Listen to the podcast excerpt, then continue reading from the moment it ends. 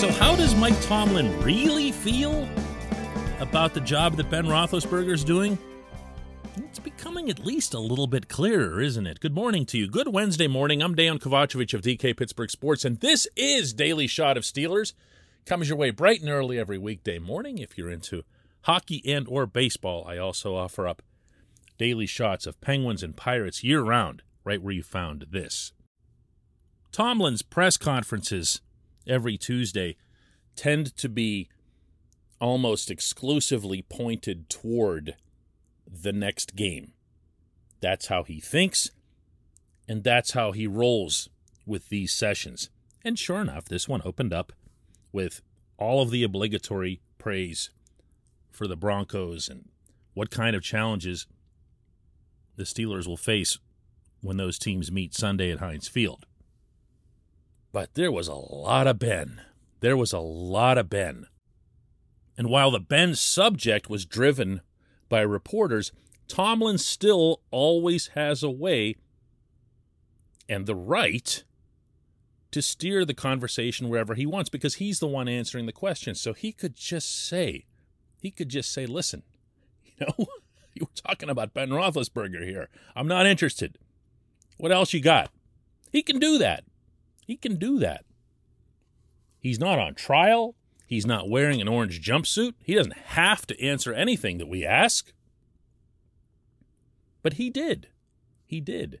He took on multiple questions about his 18th year Canton bound franchise quarterback, and thus, at least as I see it, granted credibility to the line of questioning. One of them was whether or not he sees Ben as being the right quarterback for this offense. Absolutely. Um, you know, what he does and what he's done um, makes me really comfortable in saying that. Another one was about those fourth down plays and whether or not there was, you know, something more than what the quarterback saw and chose. You know, there there were other eligibles beyond the line to gain, and so yes, I had a great deal of confidence uh, in the plays that were called. Obviously, We'd like the outcome to be different. But yes, I felt good about them. Uh, no, I didn't feel good about the result of them. And, and so we'll roll the ball out and, and, and work again for preparation in those moments this week. Another was about whether the quarterback has an issue technically or mechanically. Ben used to be able to run really good uh, when he was young. Uh, those days are behind him. Other than that, um, I don't see much that, that that's not a discussion in terms of technical alterations or, or quality of play that, that can be improved. And yet another was about the criticism that's coming the Steelers' way, specifically aimed at the quarterback. You know, I think Ben and I have been at our jobs long enough that we know and understand what comes with it. We love Pittsburgh, PA. We love Steeler Nation and appreciate the passion that they have, and we understand the responsibilities that come with our roles. Him being a quarterback, me being a head coach, oftentimes we get too much credit when things are going well, and we're always ready to absorb the negativity of our positions when things aren't going well. That's just life for us. Now, I'm going to repeat he could say he doesn't want to answer any of these questions. He could drop all of this by saying, listen, guys, he's Ben Roethlisberger, okay? What else you got today? He could have done that. He's the one answering the questions, and he is 100% free to answer them any which way he chooses. This portion of Daily Shot of Steelers is brought to you by Point Park University. Choose from nearly 100 career focused programs leading to bachelor's, master's, and doctoral degrees.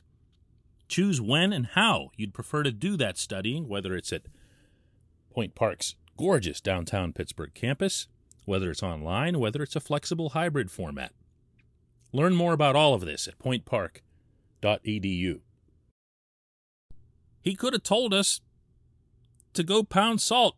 He's done it before on issues that were infinitely less important than this one. But he didn't. He didn't. Heck, I almost forgot he was asked about his confidence level in Mason Rudolph if Ben isn't able to go on Sunday because of the hip injury that Tomlin had revealed early in the session. Man, I have a lot of confidence in Mason. We've called on Mason in the past, and, and he's been able to play winning football for us. I think it's reasonable to expect that to, to, to not only continue, but to improve. Uh, I know he clocks in here every day with an attitude geared toward getting better and being that guy when called upon. Again, million different ways to answer that. You know how I feel about Mason. Guys, you've asked me about this a million times. He chose this route. I'm not getting conspiratorial here, mind you. Heaven knows there's enough of that that manages to work its way around the nation. I mean, we're talking seriously here about a fan base that's so into this, that's so into this team, that there have been all kinds of theories posited about the visceral connection that exists between Tomlin and Aaron Rodgers because they made eye contact after a play Sunday in Green Bay. But as Tomlin acknowledged, he and Ben have been here before. To an extent. To an extent. Ben hasn't been good. I've been consistent in saying that all along. I've also stressed that there have been other factors that have led to it.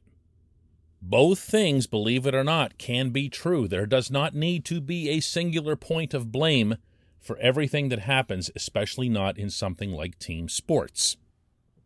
Ben's numbers alone, and I'm just talking about surface numbers, not the advanced information that's available really to everyone, but especially especially to coaches on the inside where they collect their own data and really they have stuff that no one else can have because they know what's supposed to happen with every individual on every play.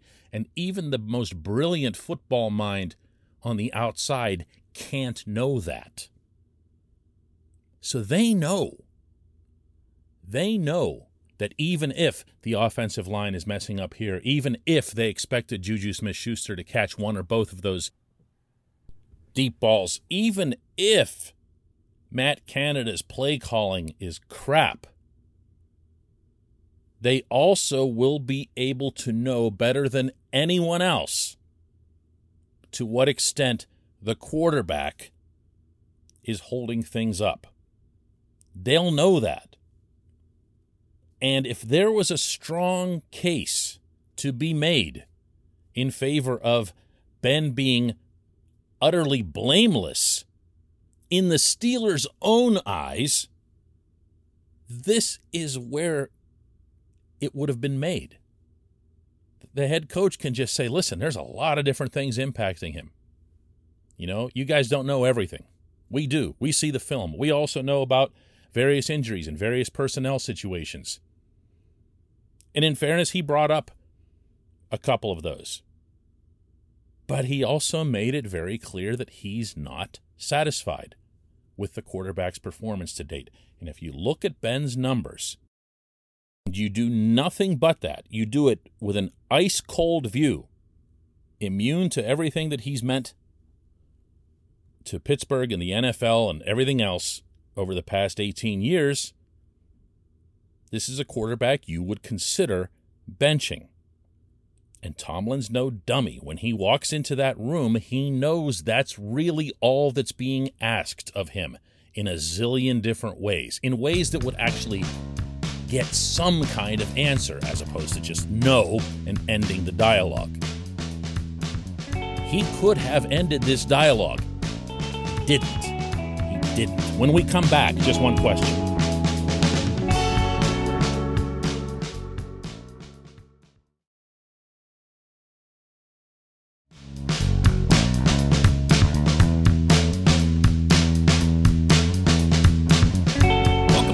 Time for just one question, and that's brought to you always on this program by the personal injury law firm of Luxenberg, Garbett, Kelly, and George, LGKG. They represent people who are hurt in car accidents, who filed for workers' comp, who need assistance with medical malpractice claims.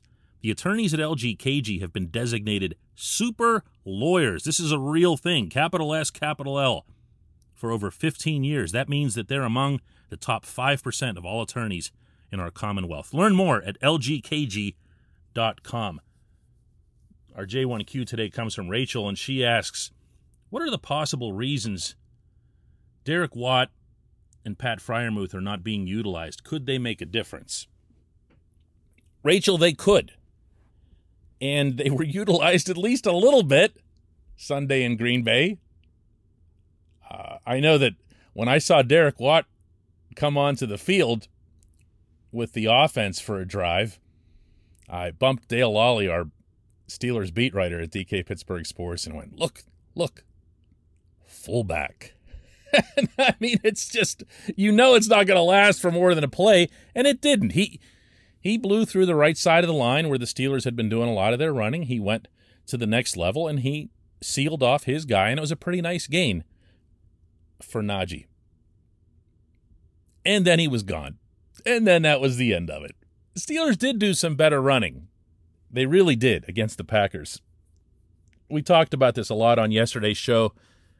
Tomlin himself brought it up on his own, actually, singled it out as saying it was an area that he felt the team had really improved. It wasn't anything spectacular. Like I said yesterday, 16 carries for 62 yards, but they got something out of it. Maybe could have gotten more. Maybe could have gotten more. Being behind hurts, that sort of thing. Rachel, my answers on the fullback thing never vary. They don't believe in it. They can say that they do. They can even put $3 million in change per year into signing a player who's a fullback, and they can swear by him.